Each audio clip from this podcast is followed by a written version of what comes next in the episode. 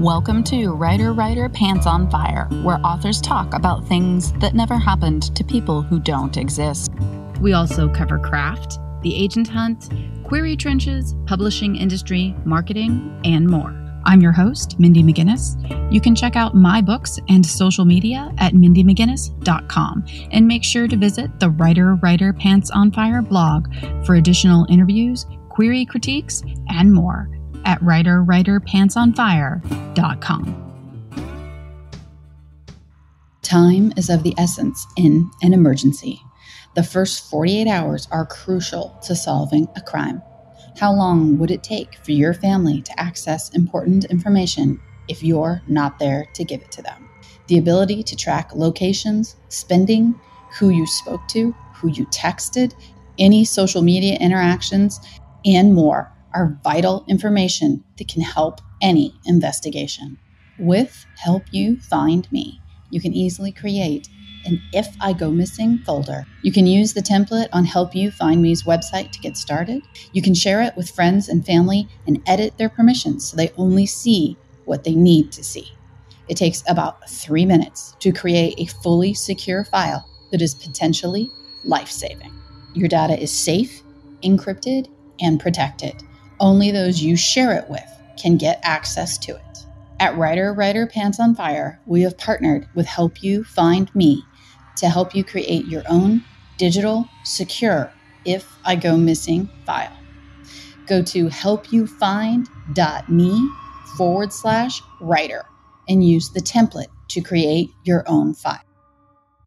Welcome to the Haunting, Unearthly, and Paranormal Stories podcast.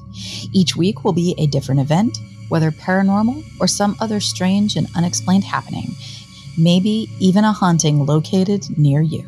These events and stories have been given to us by people who experienced them in their own lives. These stories will take you to the depths of fear and back again. You will learn of places haunted by spectrals and other shadows, ghost investigations, the demonic happenings, and possible possessions dream homes taken over by paranormal events. Within these stories, you will question yourself and locations you have been to, times you caught movement out of the corner of your eye, or thought you did. You may question locations you currently visit and begin to wonder if those noises you hear are truly the building settling or someone from a past life walking down the hallway towards you. These weekly journeys will lead us down deserted roads, into the deep and dark forests, and through the doors of buildings we should not enter. Pull up a chair as we take a step into the unknown on the Haunting, Unearthly, and Paranormal Stories podcast. Find us at hupspodcast.com. Contact us at hupspodcast at yahoo.com. Believe the stories you choose to believe or believe in none. It is your choice. We're here with Sabine K. Bergman and Sivani Babu, who are the founders of Hidden Compass, which is a women founded media company. So, why don't we just start with you guys telling us about Hidden Compass, what it is, and what you do? We're excited to be here. We're excited to talk about Hidden Compass. Hidden Compass is a women founded media company. We're ending the era of junk food journalism by empowering audiences to unite with the humans, causes, and possibilities behind award winning stories. What that means in practice is that we have a online quarterly magazine of exploration. We have launched a podcast we have launched a online speaker series and we have what we call the alliance which is like a modern society of exploration essentially. And all of these elements are showcasing as Sivani said award-winning stories but also celebrating the partnership between us as a publisher our contributors and our audience and kind of inviting our audience in to get to know the people behind the stories to be able to support them directly and to be able to participate in what we do as a company. I love it. I struggle as an author. Junk media is the way to put it. I have been kind of railing internally and not always internally, if I'm being honest. You know, I'm an author, I write traditionally. I'm very fortunate to be able to make a living this way. But I have a lot of frustration with the elements of marketing that have no substance, yet appears to actually be what works and sells books. So I become very frustrated at the fact that I apparently have to make a TikTok video in order to really function in the publishing world today. And I'm 42 and I don't really feel like dancing or putting on makeup or participating in some of these arenas that we're being told matter. So I kind of like your ideas about creating a new platform, a new method of exploration, but also just kind of a refutation of that idea of the attention span shortening of the world. It's funny that you say that this is what works and what sells books. It's one strategy that can work to a certain extent. What Sivani and I talk about all the time is that everyone is trying the same strategy. To a large extent, we are ignoring people like I think all three of us who love deeper, funny, challenging, nerdy, intellectual stories that don't treat us like people who have five second attention spans. Behind the founding and the running of Hidden Compass are like these two dual frustrations on my part. Like, one is as a writer, like, I wanted places to publish mm-hmm. stories that weren't shoehorned into a simplified version of reality. But then on the other side, as a reader, I was like, that's not the kind of stuff I want to read every day. It's not good for me. It no. kind of wigs me out. And I think a lot of people right. feel the same way.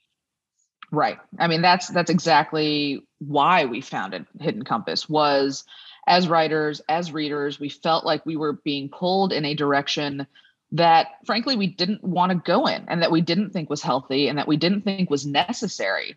And we believed that there should be a place for those longer difficult nuanced stories that we wanted to read as much as we wanted to write. Figured if we built it we couldn't be the only people who wanted that. If we build it perhaps they will come.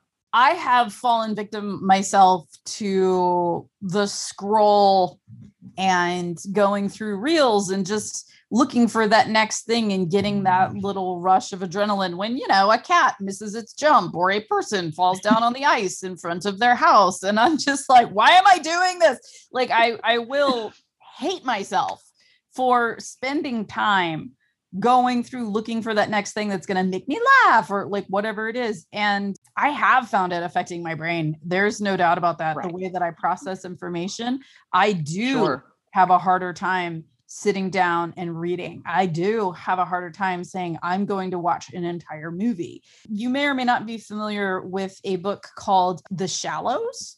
No, I haven't. No, I don't know that one. Okay. I think that you would greatly enjoy this. Came out a while ago. I think they have updated it. It was by Nicholas Carr. It's called The Shallows What the Internet is Doing to Our Brains.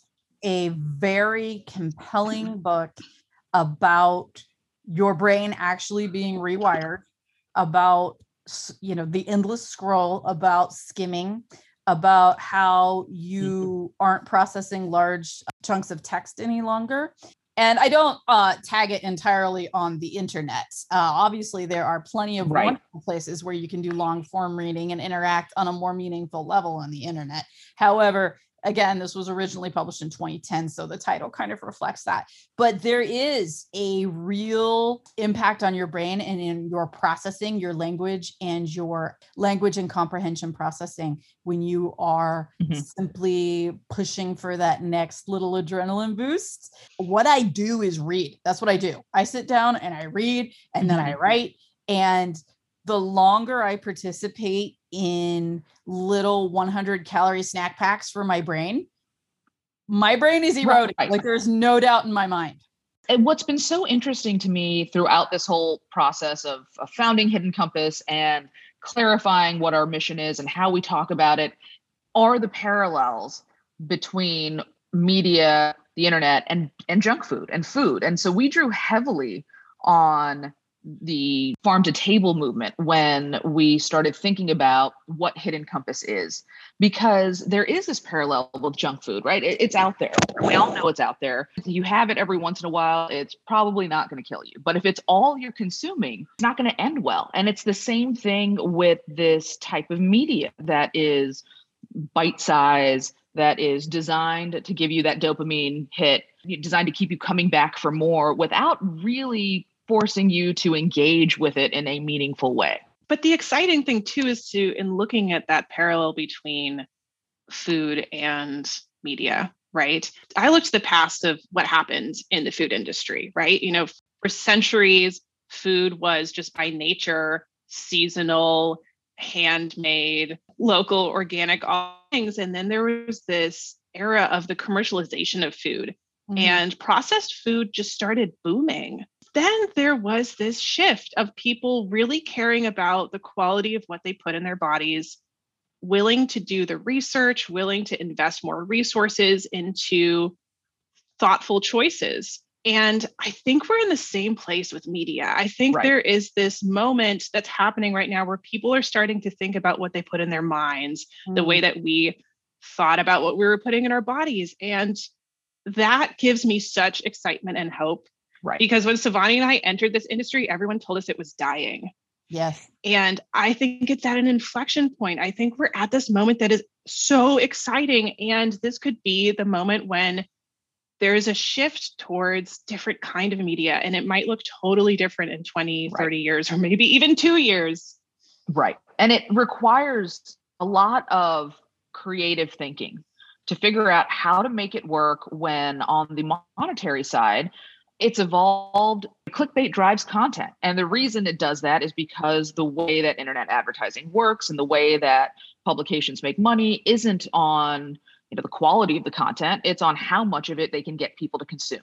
Yep. and so in order to make that shift it requires publications media companies businesses to think creatively about how they can afford to run their company and do the things that they want to do and pay writers what they deserve to be paid and photographers and artists and do it in a way that allows them to produce the kind of content that they can actually be proud of and that is nourishing and healthy and mind expanding.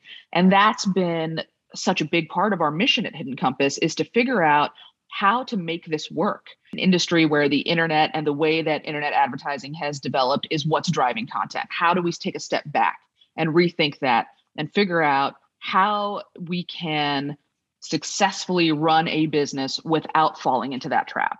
Mm, I could not agree more. Uh, I love the parallel to food. I tell people often I was a teenager in the 90s and I live in the Midwest. Like we drank pop, like that's what you drank. Yeah. What you did. And like when I think about it now, it makes me feel so gross. That's what you drank. That's what you had with meals. That's what you drank when you were thirsty. If you were an athlete, you could drink Gatorade, but most of the time you were drinking pop. I think about that now and it makes me feel sick. I, I don't drink it, I drink water. Yeah. I remember when bottled water became something you could buy, mm-hmm. everyone made fun of people that drank bottled water, at least where I'm from. Why would you pay for water? You know, like it was just right. It was so bizarre that people would drink bottled water. Change happens, right? And I would love to see it continue to happen uh, especially in the world of media. I want to go back to what you said about entering this world of media and publishing and long form writing and having uh, people iterate to you that this was a dying industry. Can you expand on that a little bit? Sabine and I both grew up kind of in that era of National Geographic. We both had the giant stacks in our respective childhood homes of National Geographic and Time and Life and all of these magazines where long form media was the norm a lot of our mentors and the people we looked up to in this industry had also sort of come of age in that time. And when we got into this business and they became, you know, mentors and friends, so many of them were lamenting the loss of what they call this golden age of media, particularly related to travel journalism, and about how it was never going to be that way. And travel journalism was dying because it was all about listicles and that type of short piece content that does what what we've been talking about it's it's engineered to do we hit a point sabine and I, where we had this question of well do we continue in this industry that everyone says is dying? Do we accept that this industry is in fact dying? And if not what do we do about it? And for us we looked at it and we didn't have that nostalgia for a time in our careers that looked very different because we were new to the industry. And so we could look at it and see what might be an opportunity where, you know, folks that we absolutely adore were focusing on what they'd lost. And we had this moment, kind of a forced opportunity, really. I mean, we couldn't look backwards because to a certain extent, they were right that this print model right. has been disastrous. It's been really painful, actually, to see friends and colleagues who were editors at larger publications, storied publications, get let go because the editorial teams are being cut down. It's been horrible to see how fact checking departments have been cut. Right. We talk about optimism and hope, and that's definitely a huge part of the story, but there are parts of the story too of just sadness. But it does mean that that decision to take the print business model and try and superimpose it on the internet and then when that fails to start selling user information and targeting advertising and kind of scrambling to make money in other ways. I mean national geographic sells furniture and wine now. Yeah. Most of their money is made through tv programs. They've cut many of the publications and so obviously that isn't working. But at the same time we think we're in the age of the internet, which means that we're in an era where readers have greater access than they ever have yeah, in the history right. of publishing. I mean, the internet could be leveraged to access this participatory nature of travel journalism that has never been tapped into before. And so I feel both, you know, sadness for everything that's happening, but also this drive to move towards a vision of what this could be. Right. I mean, for us, this always felt more like an industry in transition rather than an industry that was dying. That there were these opportunities if you could come in and look at it with a different perspective. And it's hard for big publications to do that, right? It's National Geographic is a big ship. It is very hard to turn a big ship. So these publications that have been struggling and have made choices that have affected frankly, the editorial quality of what they're putting out. One of the big issues with National Geographic and internal conflict uh, has been with the television network being what brings in a lot of money and the quality of what's being aired on that television network and whether it meets the standards of the National Geographic Society and whether it meets the standards of the, the magazine. And so there are these internal conflicts that bigger publications and bigger media companies are having. And that was where Hidden Compass was at a little bit of an advantage. Actually, I'd say it's more than a little bit of an advantage in that we're small. Mm-hmm. We're small and we can afford to do things differently and try things out and experiment. And our hope is that when other companies and uh, see that it can be successful to do it a different way, they find their own ways to do it differently. Right? We don't think that we are setting the only example of how this can be done but we hope that with you know some publications we're just showing people that it can be done and it can be done differently. And we don't have to drive content the way we have been. It doesn't have to be a quantity over quality game that it can be quality over quantity that there is a market for that that people actually want that and that it ultimately can be successful. I love so much everything that you're saying especially when you're talking about like as an example national national geographic and when you're talking about like their tv channel and questions of whether or not some of the content that is being pushed out is up to the standards i think that mm-hmm. and i'm not speaking specifically of national geographic but in general man standards have lowered i mean i struggle as a consumer not just a mm-hmm. writer I struggle as a consumer to find things that interest me. I struggle to find things that are well done, well made, well put together, well delivered. The narrative has to be what I need it to be. And that is where my writer side comes in. So much of everything that I interact with ends up disappointing me. And I do think that that is why the depth is not there. The quality mm-hmm that I used to be able to access. And yes, you're right. When you have more invested in printing out a magazine and it has glossy photos and color pages, it's expensive for you to produce it. You're not putting all the content in there. You are making sure that what you're selling is worth right. what you're asking people to pay for. When you right. have unlimited links that you can just throw up, yeah, you're right quantity is the name of the game and quality isn't even a word I feel like we use anymore. When we tell people that we only publish 20 stories a year, their jaws drop. I'm sure. That was a thoughtful decision on our part. 40 to 50% of the stories we publish every year win awards for the best travel journalism. Nice. And that's because we only publish great stories. You know, yeah. we have in-depth conversations in our editorial meetings about what is this contributing to the global conversation. And it's this focus on quality and award winning stories but also raising the bar for our audiences and saying we're not going to dumb this down for you. Yeah. we're going to challenge you with the content and we're also going to challenge you to meet the writers and photographers and artists behind the bylines. In 2020 we became the first media company in the world to publish profile pages and fundraising campaigns for every storyteller that we publish. And this is on top of the rates that we pay them. That's so wonderful. we thought, what would happen if we invited readers to support good storytelling?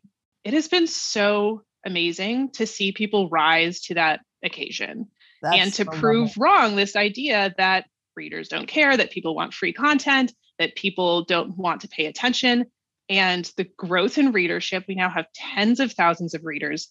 The growth in financial support for storytellers is proving that wrong that people don't care. They do. Right. They do care. They want to know who is behind the content that they're consuming the stories that they're reading. And this goes back to that food model that we've drawn so much inspiration from. And, and i talked a bit and sabine talked a bit about farm to table and that was that shift, right? People wanted to know, they wanted to re engage with their food in a modern way, right? We were never going back to being subsistence farmers, but people wanted to know where their food is coming from and they wanted to know who's preparing it and how it's being made. And we took those concepts and we applied them to what we do in journalism and exploration and storytelling and started introducing people to the folks behind the content that they were consuming, behind the stories. It's been an interesting challenge. I mean, definitely our readership has risen to that challenge. Part of what has been fun and also challenging at times has been asking writers to step out of the shadows and to step out from behind the byline because Sabine and I dealt with this too as as journalists. We're used to we write a story, our name is out there, it's on it, but that's kind of the extent of our interaction with the folks who read it. We don't usually get the opportunity as writers and journalists to actually put ourselves out there and share more of ourselves in the context of a single publication.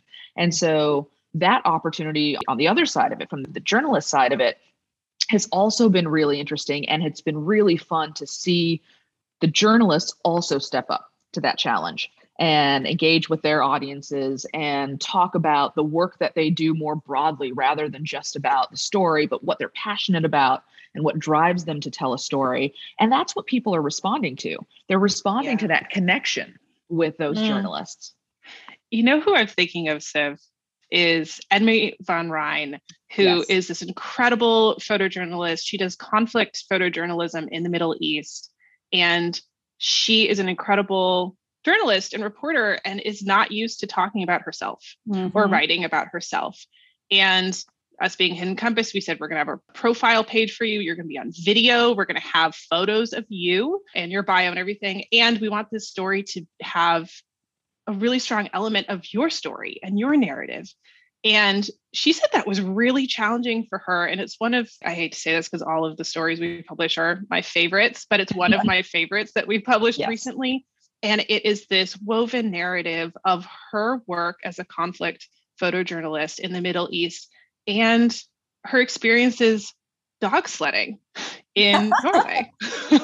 yeah. It seemed like these two disparate experiences that should not work woven together in a story, but they do so beautifully because they're both very much a part of her.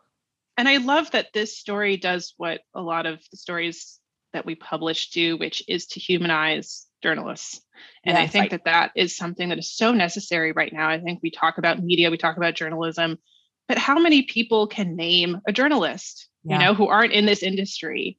And so to be able to give the general public that opportunity to see the human beings behind stories and these are stories of exploration you know i think it's harder in, in news to do the same sort of thing because it's polarized in a lot of ways that exploration journalism isn't. This is an important step for people to be able to put faces and names and voices onto the people who are creating the stories that we read every day. I think it's really interesting the the crossover to fiction authors authorship in general. I can tell you every author that i know they can write four 500000 words a year you ask them to write a 30 word bio about themselves and they're like uh, uh right like i mean it is it is yeah. the hardest part of what we do i love too the idea of taking this person that is behind the story and making them a full 3d human being i think yes. one of the things that i resent and i do use the word resent is that as an author I have to market myself. I'm not just selling my books anymore. I have mm-hmm. to market who I am and and literally market my face and right. making these videos and all of these things like that. But the way that you're doing it is different. You're not asking your journalist to do a dance on TikTok like with their cat. you know, no. I mean, like there's depth there. And if someone were to ask me, and, and people do, don't get me wrong, but if someone were to do an in-depth interview with me about my work, I would be like, yeah, I am all over this. Right right. yeah. Not doing like the towel drop on Instagram, like for a lot of different but it's like and so funny that you say this because this has been a challenge for me and Sabine. When we started Hidden Compass, it was a side project. We had our freelance careers. We were both full time freelance journalists. We were traveling the world, and we thought Hidden Compass would be this little side journal publication that we would put out every quarter and it would just be this little thing that lived on the side. Mm-hmm. And that quickly turned out not to be the case. And a big part of what changed when we realized that it was going to do well was we also realized that we had become the faces of the brand and that people mm-hmm. had to connect with us as individuals. And that was hard for us because neither of us were wired that way. That that has been part of this journey, but I also think it is what has allowed us to bring that same thing to our journalists in a way that is comfortable and doesn't feel demeaning because we feel the same things that they feel. It didn't come naturally to us to put ourselves out there as individuals rather than as people behind Hidden Compass and Hidden Compass being out there. Right. That didn't come naturally to us. And we recognize that it doesn't come naturally to a lot of the wonderful folks that we work with. And at the same time, we realize that a lot of the wonderful folks that we work with are spectacular individuals who have amazing stories to share, who have had experiences that we can all learn from. And so we're in this position where we know what they're feeling, but we also know what they're capable of. And we get to help them bring that to the world in a slightly different way. Mm. And that's incredibly rewarding for me, certainly. And I think for both of us. Uh, yes, I would say for both of us. And, and there are two main elements at play here, really. I mean, we talk about humanizing journalists. And I don't know if the two of you have noticed, but humanity isn't perfect. and so exactly exactly you know it's not about them being perfect it's about them being a person at hidden compass we very much we're kind of tongue-in-cheek in the personality of our brand and we're very much like trying to take back certain words and so we call our journalists and our storytellers heroes. And we do that purposefully. We do that to say a hero isn't somebody who's perfect. A hero is someone who's standing up for something they care about. Mm-hmm. And that's the second element here is that, you know, we tell our contributors, yes, it's about celebrating you, but also you have a story to tell.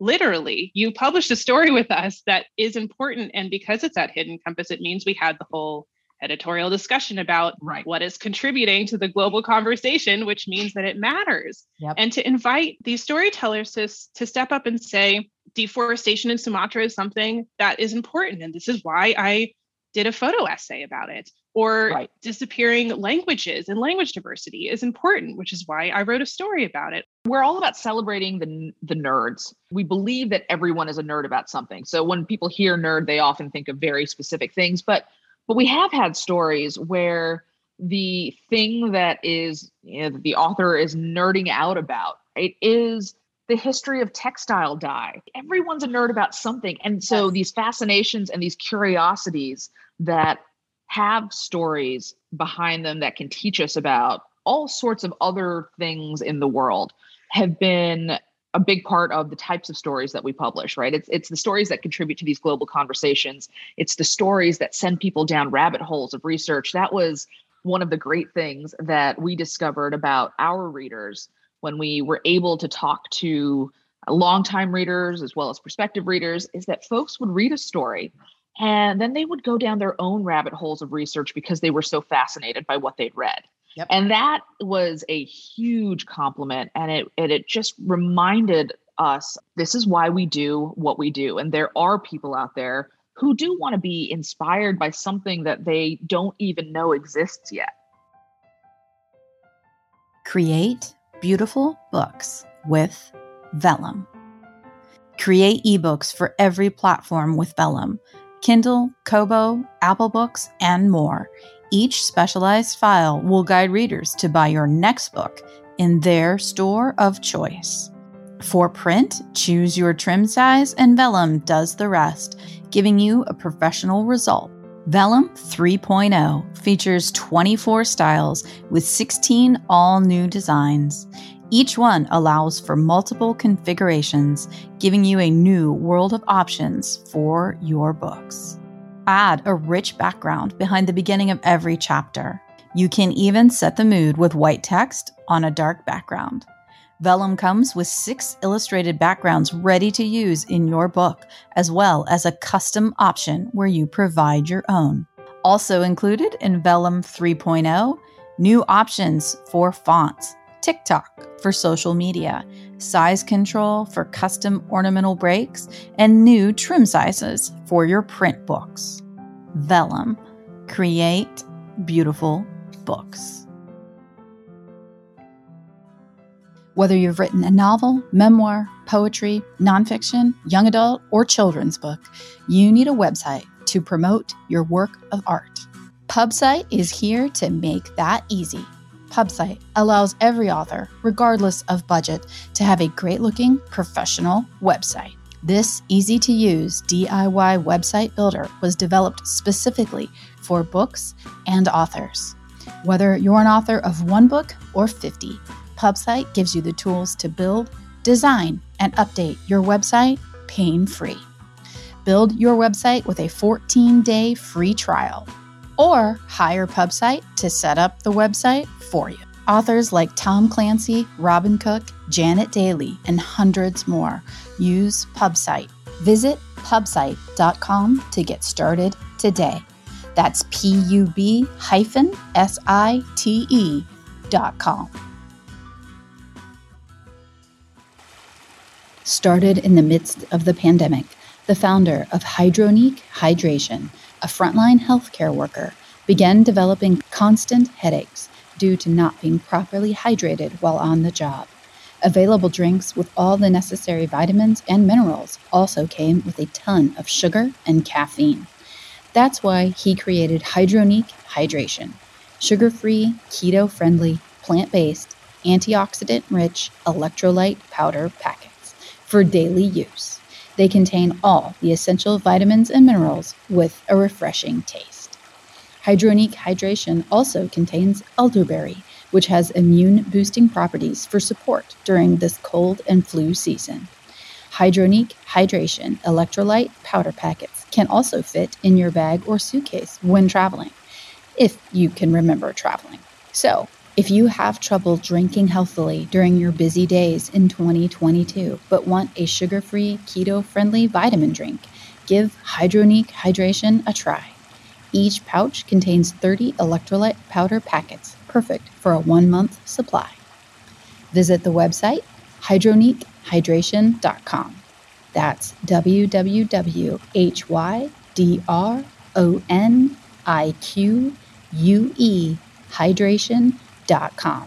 or buy on Amazon, where there is currently a $10 coupon for a one month supply. Visit hydroniquehydration.com to learn more. So I'm from Ohio and I don't live near any large or earthworks, but we have here in Ohio, there's a system of earthworks that were discovered when white people showed up. And it's essentially at this point in time, they've been dubbed the Hopewell and Adena cultures. And those are the names of the white people that like discovered them. But Right. Mm. essentially, there was a prehistoric people here that moved around huge, massive amounts, hundreds of thousands of tons of dirt to make mounds and not just burial mounds. Like they made the serpent mound is probably the most famous one here in Ohio. That's what I'm a nerd about.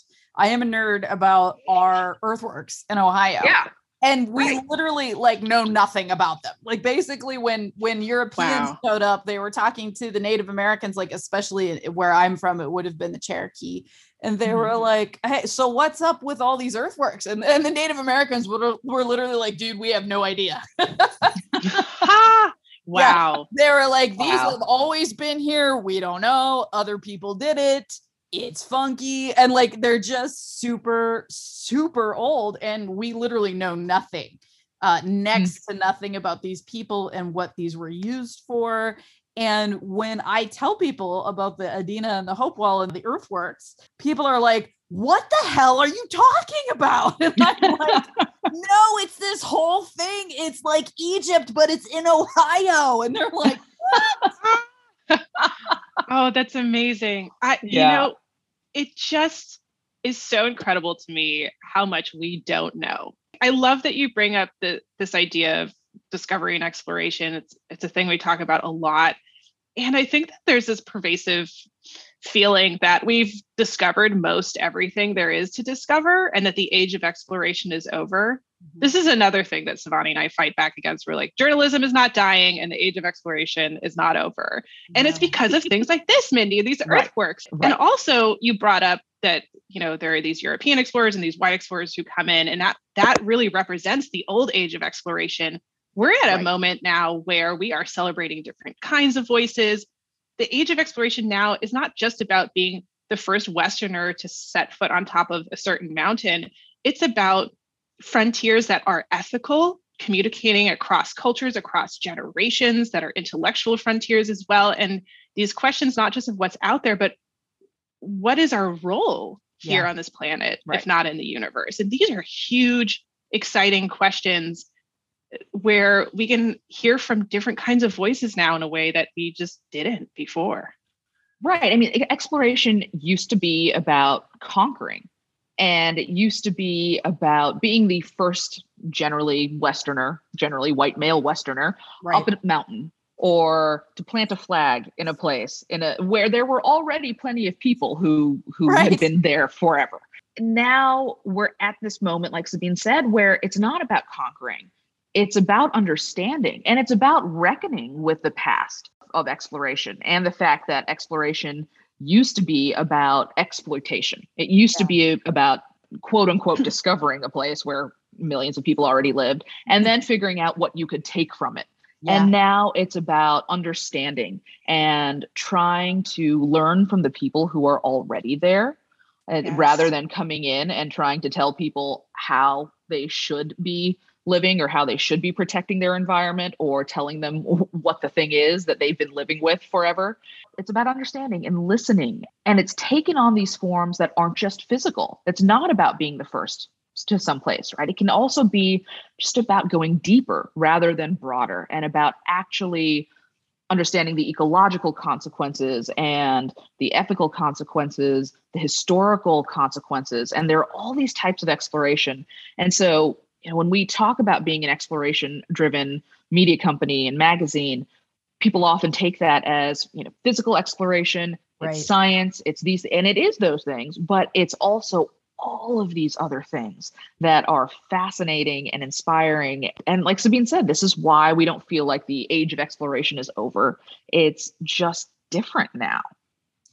Agreed entirely. I am very interested in the history of like literally where I live. People ask if you could live at any time or any place in history, where would you be? And I always say my own backyard 1000 years ago. I think Yeah. that would be amazing. Um, because it was it's a completely different place. I love what you're saying about exploration because yeah, I mean, I live in Ohio. I live very much in the middle of nowhere. And there are so many things that I can learn in a let's say 2 mile radius. There's a piece of property down the road where there's a um, a stream and it was used by I believe the Cherokee for their tanning they tanned their hides on that bank and mm. I'm always saying to myself, I need to go down there and like look around and look for arrowheads and look for tools and do these things. And you know, I haven't done it yet. There are so many things that are are just literally, literally in my own backyard. My house was built by a Civil War soldier.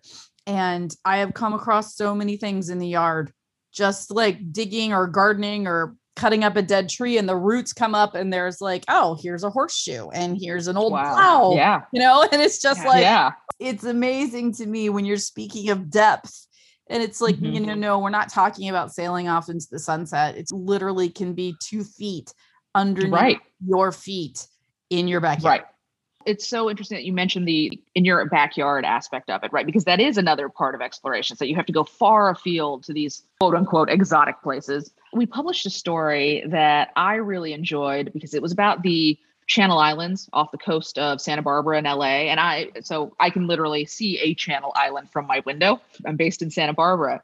And these islands are incredibly biodiverse. They were never connected to the mainland. And so uh, animals have developed and, and evolved there somewhat independently. And it's referred to often as the Galapagos of the US. We published a story by a gentleman named Alex Krowiak, who's a naturalist who had spent time guiding on these islands and photographing. It was a beautiful photo feature. He's a wonderful photographer as well. But what had been missing in all of these stories about conservation successes on these islands has been the human history that had largely been overlooked. These are islands that are located right off the coast of some of the most populated parts of the country. And people who live within eyesight of them largely don't know the history of them. Yeah.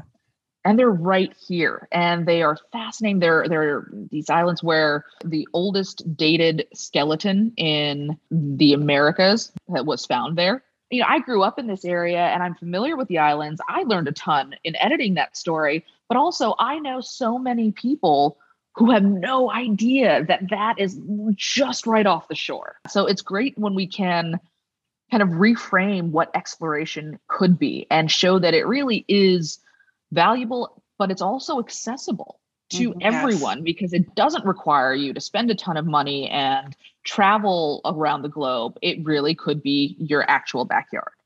This is the power of storytellers, too. Like right. Mindy, you sharing all of these incredible historical aspects of where you live in Ohio, and mm-hmm. Alex, who's writing about the Channel Islands. Storytellers, they're so often the thread that connects us to our own backyards, back to previous eras, to each other. I mean, I am such a believer in the power of storytelling. And my background is actually in environmental science. I had this moment when I was in college. I was working with indigenous subsistence farmers in the rural Andes. Uh, this is 2008. And I was putting together a scientific report uh, that never got published, actually, because the country fell into a state of civil unrest. The wonderful outcome of that is that I ended up being stranded in these remote rolling hills at 14,000 feet of elevation with a couple of colleagues and a Spanish Quechua translator. Oh, wow. And I'm with people who don't use the Western calendar, who live by oral traditions that have been passed down for hundreds of generations, you know, roughly 400 generations, which goes back to the advent of Andean agriculture yeah. thousands of years ago. And I had this moment of, oh my gosh, the power of these oral traditions, the power of these stories that convey what we as a people, as a species, are learning, have learned, have yet to learn. Stories are how we have that global conversation, but also intergenerational conversations. Yes. They are our keys to interpreting the universe, to conveying knowledge and expression, to connecting with our peers and ancestors I have goosebumps as I'm saying this right now because I cannot believe that I get to spend my life working with storytellers. I can't imagine anything else I would rather do. I agree. I love being one and I love thinking narratively, which is just how my brain functions and always has. So I live in a, like I said, a really old house. I think it was built in 1857. And everybody was like, You are crazy to buy this house and to want to live in a house that is this old and i'm like no i'm classy. I'm like this is this is amazing. Like my house has history. If you go down mm, in the basement yeah. the beams are actually you know they were cut by hand. There's hatchet marks and wow. you know everything about that matters. And you know right. that all goes back to the 15 second attention grabbing and everything that has i feel very little substance I feel that way sometimes about architecture. I can have that reaction to architecture. And sure. uh, I need my house to matter. I just, I researched the house when I bought it. And, um, you know, I know the name of the soldier that built it. And I actually found his grave. And like, I went to his grave and I was like, hey, man, like, thanks for building my house. I love my house, you know? Wow. Yeah. Yeah. yeah. I'm going to take care of it for you. That matters to me because it is all story and we are all people populating the stories no matter how old they are or where they happen. Well and storytelling too it's about connection it's about that history but for me i also always look at it as storytelling is also about advocacy. So sabine's background is environmental science mine is varied but i was a federal public defender. Every career i have ever had i mean so i've, I've been a lawyer i've been a teacher i have always come back to story yeah. everything's about story.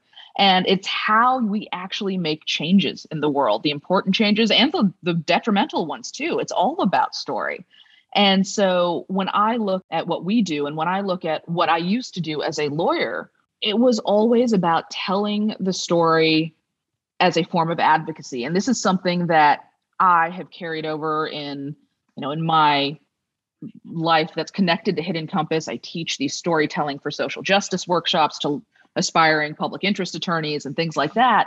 But it's also something that gets carried over in the stories that we publish. I mean, we maintain journalistic integrity, we fact check every story thoroughly, but there are stories that are illuminating conservation efforts or the need for conservation or helping us think about things in new ways. There was a, a, beautiful story that actually was separate from all of the conservation type things that we publish that was written by a woman, Shireen Sherrard, who is a Black professor, chair of English and literature at uh, Santa Clara University. And she wrote about her experience surfing for the first time in Hawaii and tied it in with her experience as a Black woman dealing with and managing risk mm. in just day to day life. And so here was the opportunity to make people think about things in a new way, in a way that might affect how they think about certain social issues that are currently at the forefront. And yeah. it's so important to me that we get to use story to not just make those connections with people, because that is incredibly important, but also to show people the world in which we live and the world in which we want to live. I'm going to jump in and showcase Hidden Compass fact checking in action. Shireen Sherrard is the chair of the English department at Pomona College. Pomona she College. teaches African American and Caribbean literature. We got it right. Well, that matters. So, last thing, why don't you let listeners know where they can find Hidden Compass and some of your other efforts that are tied into Hidden Compass and some of the stories that you're most excited about recently. Sure. We're at hiddencompass.net. So, pretty easy to find us on the internet. On our website, you'll find information about the Alliance, which we, I think, mentioned pretty briefly earlier in this conversation. But the Alliance is our modern society of exploration. And we launched it at the end of last year. It is an opportunity for people who want to take the next step and connect with a community of folks who not only want to support exploration, but who want to have a say in what modern day exploration looks like, and who also want to join us in standing up for the values that that we believe in, which is that journalism, science, history, and hope are worth protecting. And so the Alliance gives folks access to our storytellers. We'll be funding larger expeditions, and our Alliance members will get to help us choose the ones that we fund. They will get to interact with folks who are on those expeditions and to learn what goes into a big endeavor like that. It's our effort to build the community around exploration. Definitely go and check that out. And then, in terms of stories that we would point you to, it's so hard to choose. But our latest issue so every issue publishes a theme, and our latest issue, the theme was layered exposures. You should jump into that one. There are fundraising campaigns that are active for all five of the storytellers, so you can contribute to support each of them directly. There is a story by a writer and filmmaker named Paul Fisher uh, about these Palestinian twins who are obsessed um, with the promise of the movies, but grew up in a place where all of the cinemas were shut down and they have this impossible dream that they fight through. And it's about the history and the violence of that era.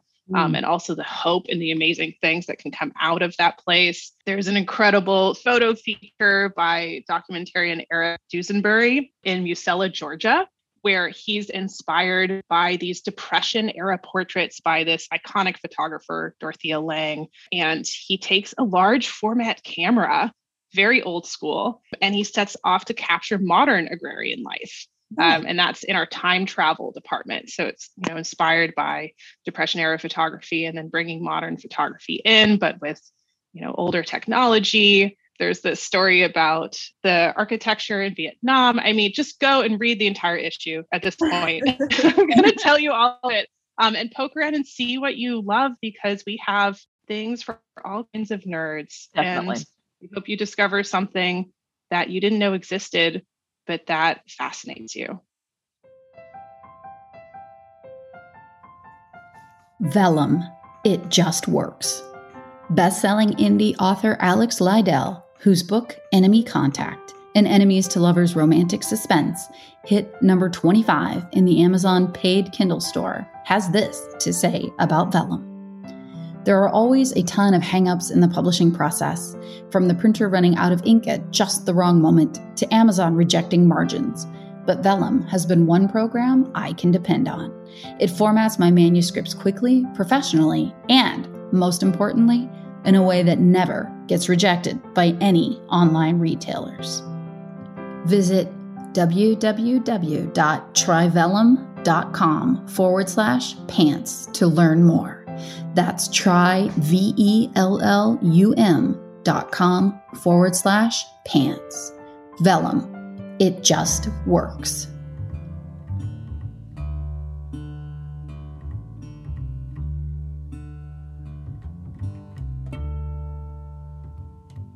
Writer Writer Pants on Fire is produced by Mindy McGinnis, music by Jack Corbel. Don't forget to check out the blog for additional interviews, writing advice, and publication tips at writerwriterpantsonfire.com. If the blog or podcast have been helpful to you, or if you just enjoy listening, please consider donating. Visit writerwriterpantsonfire.com and click Support the Blog and Podcast in the sidebar.